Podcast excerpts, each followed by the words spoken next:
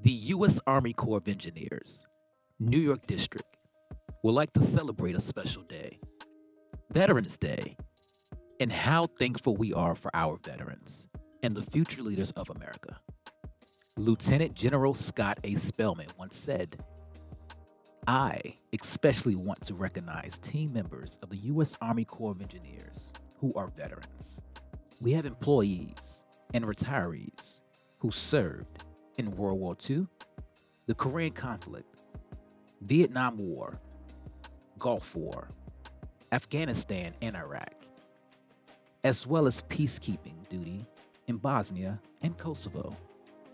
Whether you served in peace or war, thank you for your service, for your sacrifice, and your family's sacrifice. Thank you for listening. We hope you're ready to build. We hope you're ready to build. We hope you're ready to build.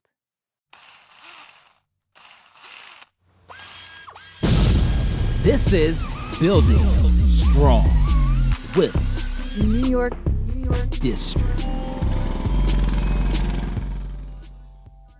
The U.S. Army Corps of Engineers, New York District, supports veterans and the future leaders of America at West Point, Fort Drum, Picatinny Arsenal, Joint Base McGuire Dix Lakehurst, Thule Air Base, and Fort Hamilton.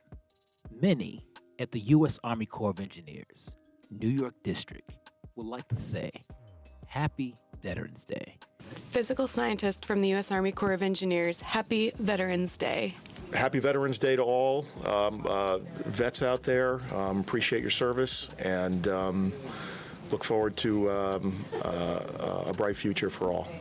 Colonel Matthew Luzzatto also once said, It is important we, as a nation, recognize the sacrifices U.S. veterans made and continue to make, protecting our basic freedoms.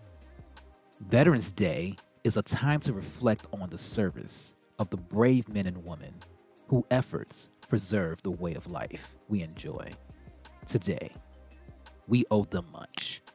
This podcast is saying thank you to our veterans and thank you for building with us.